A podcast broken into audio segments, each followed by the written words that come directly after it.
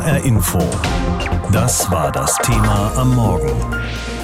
Zwischen Fortschritt und Blabla. Das Ende der UN-Klimakonferenz. Dieser UN-Klimagipfel in Glasgow hat einen Präsidenten, das ist der britische konservative Alok Sharma, und der hat schon angekündigt, dass er bei dieser Konferenz mit einer Tradition brechen werde. Bei den bisherigen Klimakonferenzen war es nämlich so, dass der letzte Tag niemals wirklich der letzte Tag war. Tatsächlich wurde immer über das offizielle Ende hinaus weiter verhandelt. Sharma hat sich aber nun zum Ziel gesetzt, dass der Klimagipfel heute Abend wirklich pünktlich beendet wird und alle Teilnehmer zufrieden ins Wochenende fahren können. Da habe ich heute früh unseren ARD-Umweltexperten Werner Eckert in Glasgow gefragt, wie realistisch diese Zielsetzung ist. Zum einen, was das pünktliche Ende und was die Zufriedenheit betrifft. Träumen darf man ja, aber sehr wahrscheinlich ist das nicht angesichts der Lage der Dinge in Glasgow. Eigentlich wollte Alok Sharma heute früh auch schon ganz früh einen, einen Abschlusstext vorlegen, von dem er ausgeht, dass er eben im Laufe des Tages dann beschlossen werden könne. Aber der Text ist jetzt noch nicht da und ich sehe auch noch nicht, dass der in den nächsten Stunden kommen wird. Es hakt an allen Ecken und Enden. Gipfelpräsident Sharma spricht von allumfassenden Fortschritten, die bei dieser Konferenz gemacht wurden. Die Klimaaktivistin Greta Thunberg dagegen bezeichnet sie als Greenwashing Festival. Ihrer Meinung nach ist es also nur eine reine PR-Veranstaltung. Wie ist Ihr Eindruck jetzt am Morgen des letzten Tages? Also die Wahrheit liegt da wie immer in der Mitte. Es ist äh, so, dass die Briten sehr viel PR gemacht haben, dass es richtig viele dieser äh, freiwilligen Initiativen zum Waldschutz, zu Methan sind nicht wirklich verankert in diesen Verhandlungen. Aber auf der anderen Seite sind die Forderungen, die draußen auf der Straße erhoben werden, hier auch gar nicht erfüllbar. Das muss man fairerweise sagen. Worum es letztlich hier geht, ist die Frage, ob in diesem Abschlussdokument drinsteht, dass die Teilnehmerstaaten aufgefordert werden, den Ausstieg aus Kohle und anderen fossilen Energien zu beschleunigen. Das gilt als zentrales politisches Signal dieser Konferenz. Und da gibt es erbitterten Widerstand von Australien, Saudi-Arabien und vielen anderen, die wollen diesen Passus schlicht streichen. Aber alle 197 Staaten müssen am Ende des Gipfels dem Abschlussbericht zustimmen. Was für ein Beschluss wird das dann voraussichtlich sein, wenn so viel Widerstand da noch da ist? Ja, das weiß man genau in diesem Punkt nicht, weil diese Verhandlungen, wie Sie schon sagen, es darf keinen Widerspruch geben zumindestens und äh, man wird sehen, was am Ende von all diesen Blütenträumen bleibt. Es ist ähm, nicht der einzige Streitpunkt und das ist die einzige Hoffnung, denn man muss am Ende Deals machen. Da äh, jeder irgendetwas will und keiner alles haben kann, läuft es eben auf einen Kompromiss hinaus und der wird aber wahrscheinlich sehr lange brauchen, bis er ausgehandelt ist und keiner kann jetzt vorhersehen, was dann drin steht. Es geht ja auch, auch von Seiten der Entwicklungsländer um sehr viel Geld.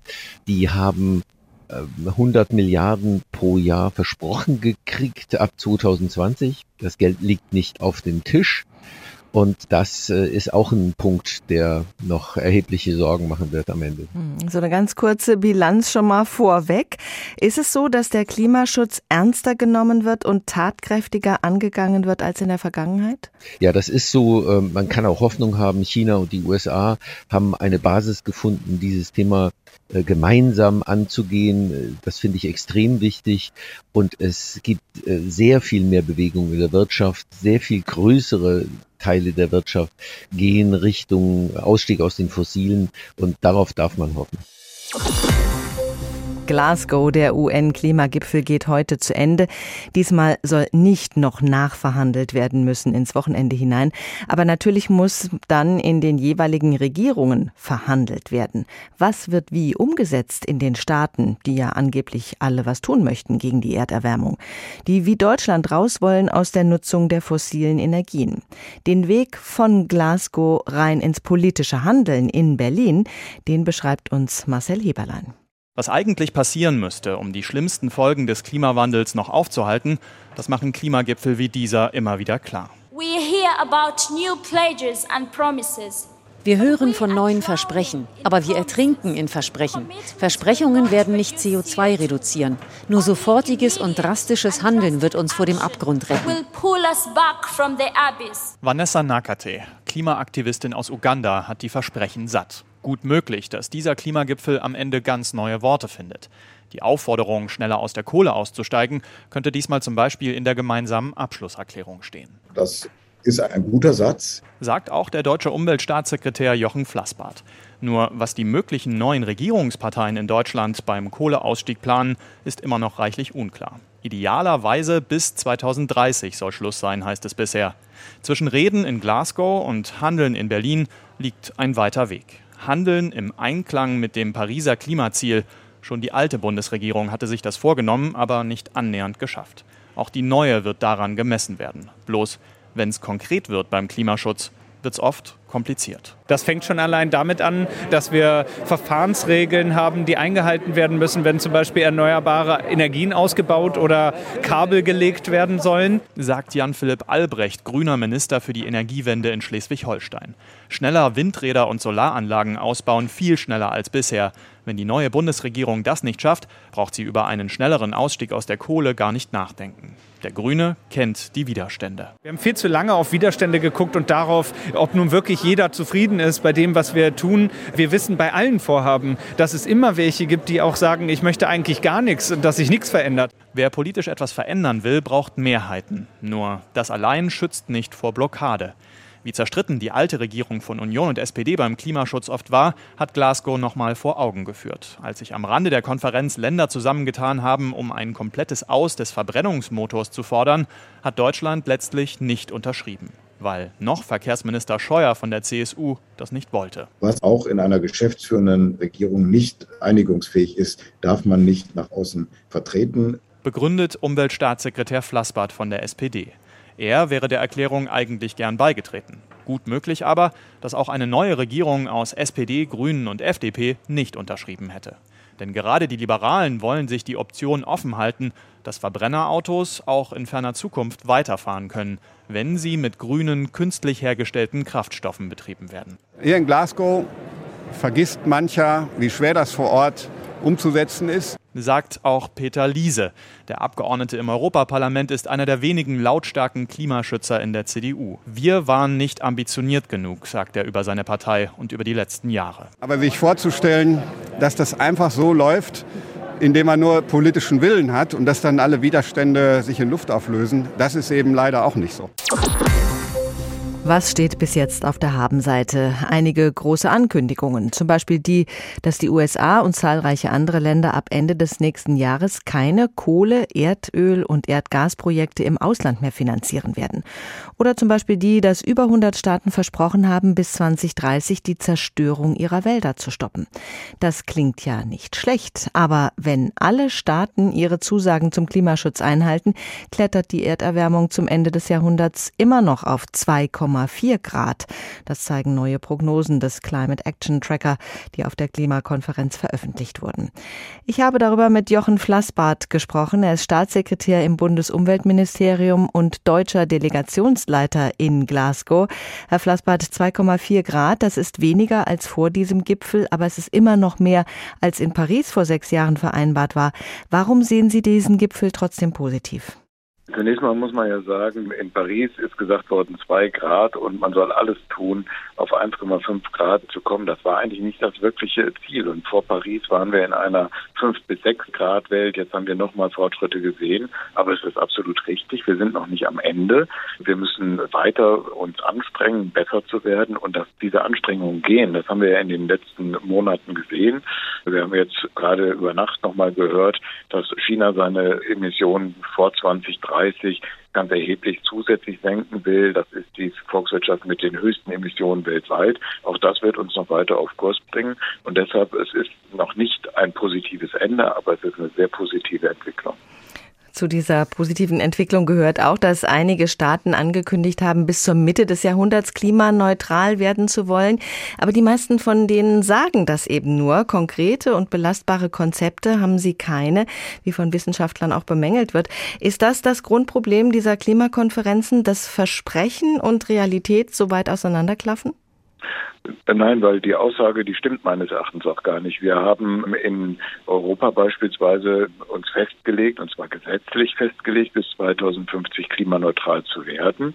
Da kann man nicht sagen, das ist einfach nur mal so in die Welt gesprochen, sondern das ist Gesetz und es liegt ein Gesetzgebungspaket für die Umsetzung in der EU vor. Und so machen das andere Staaten auch. Und deshalb natürlich braucht die Umsetzung dann etwas, dass man alle gesetzlichen Instrumente, die Förderprogramme und so weiter dann auch in Kraft setzen kann. Aber dass nur leere Worte sind, das stimmt schlicht und einfach nicht. Nach zwei Wochen Glasgow, was sagen Sie? Was sind die Dinge, die Sie am meisten überzeugt haben?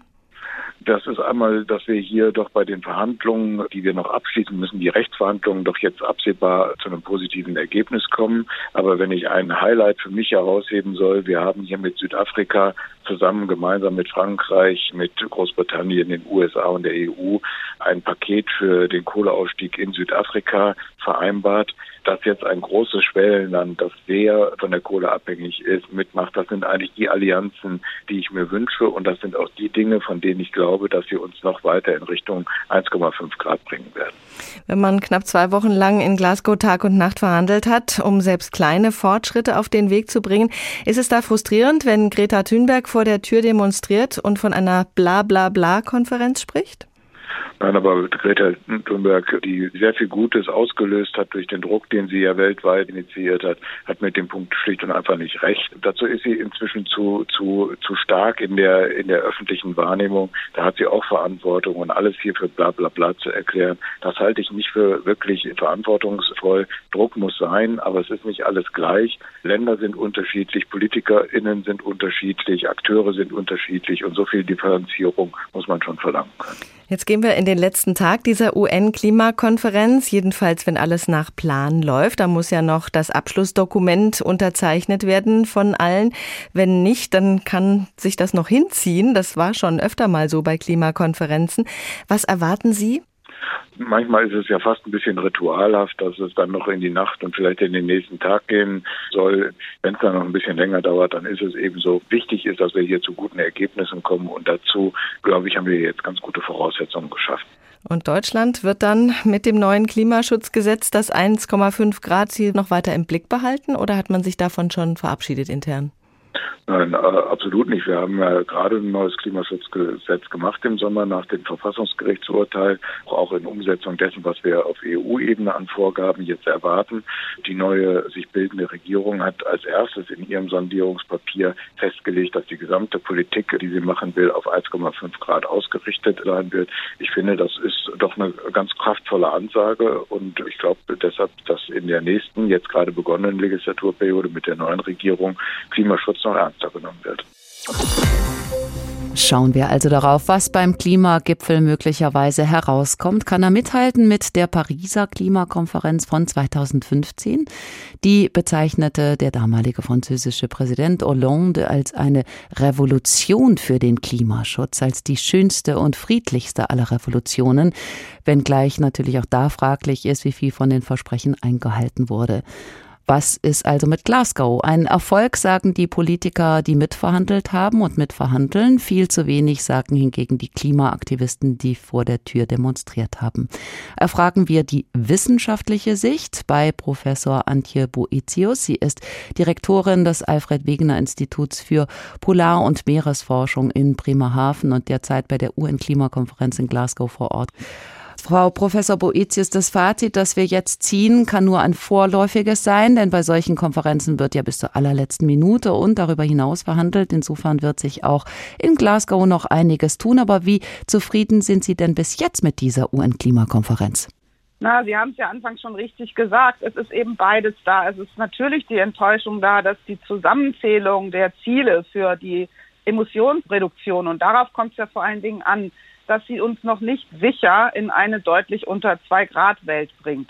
Das hört sich so komisch an, zwei Grad Welt und darunter, aber es bedeutet, wenn wir das nicht schaffen, am Ende bei 1,5 Grad globale Erwärmung, wobei wir schon bei 1,1 Grad sind und 1,2, wenn man genau rechnet, dann verlieren wir das Zuhause, die Heimat von unglaublich vielen Menschen. Dann verlieren wir Traditionen von Leben. Wir verlieren die Menschen, die auf äh, kleinen Inseln leben, an Küstenregionen, die keinen Deich dazwischen haben, in den dürren Gebieten und wir verlieren jede Menge Natur- und Artenvielfalt.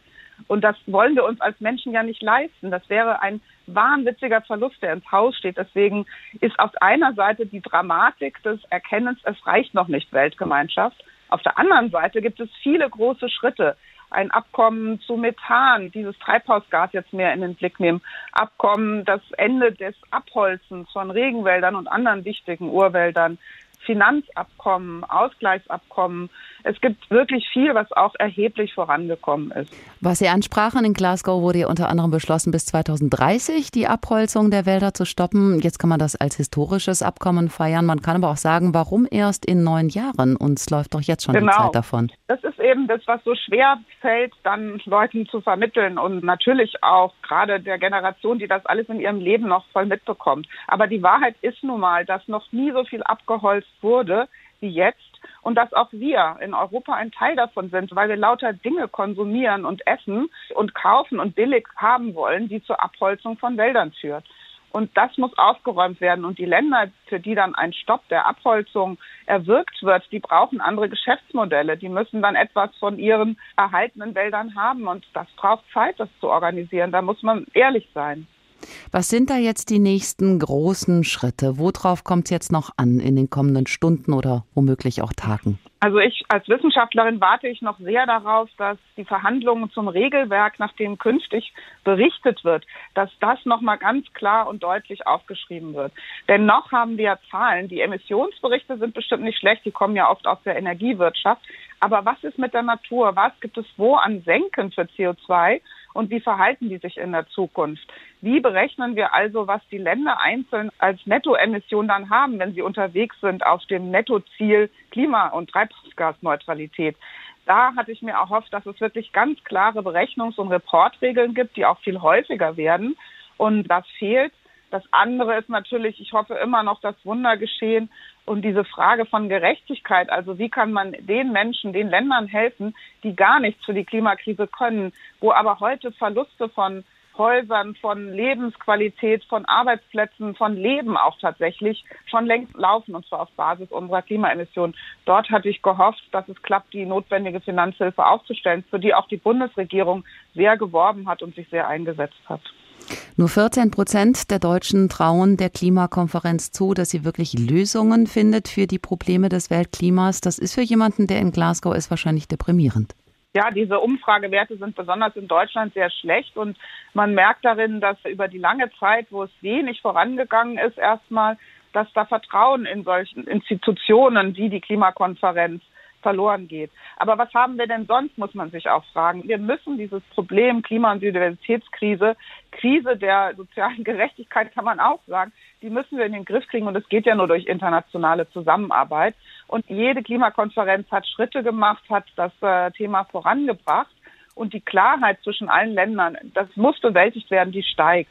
Und das dann kleinzureden, ist auch irgendwie nutzlos, ne? weil es gibt ja keinen Plan B, es gibt ja keine Alternative zu diesen Verhandlungen. Deswegen glaube ich sehr an Verhandlungen und, und ich, ich war da und ich habe gesehen, wie besonders es ist, wenn Menschen aus der ganzen Welt zusammenkommen. Auch die Vertreter der indigenen Völker sind zunehmend da und können direkt berichten, wie es ihrem Leben, wie es ihrer Natur, ihrer Zukunft geht. Und das ist beeindruckend. Und das ist eben ein großer Transformationsprozess. Der wird noch viel Geduld und auch viel Holprigkeit verlangen. HR Info. Das Thema. Wer es hört, hat mehr zu sagen.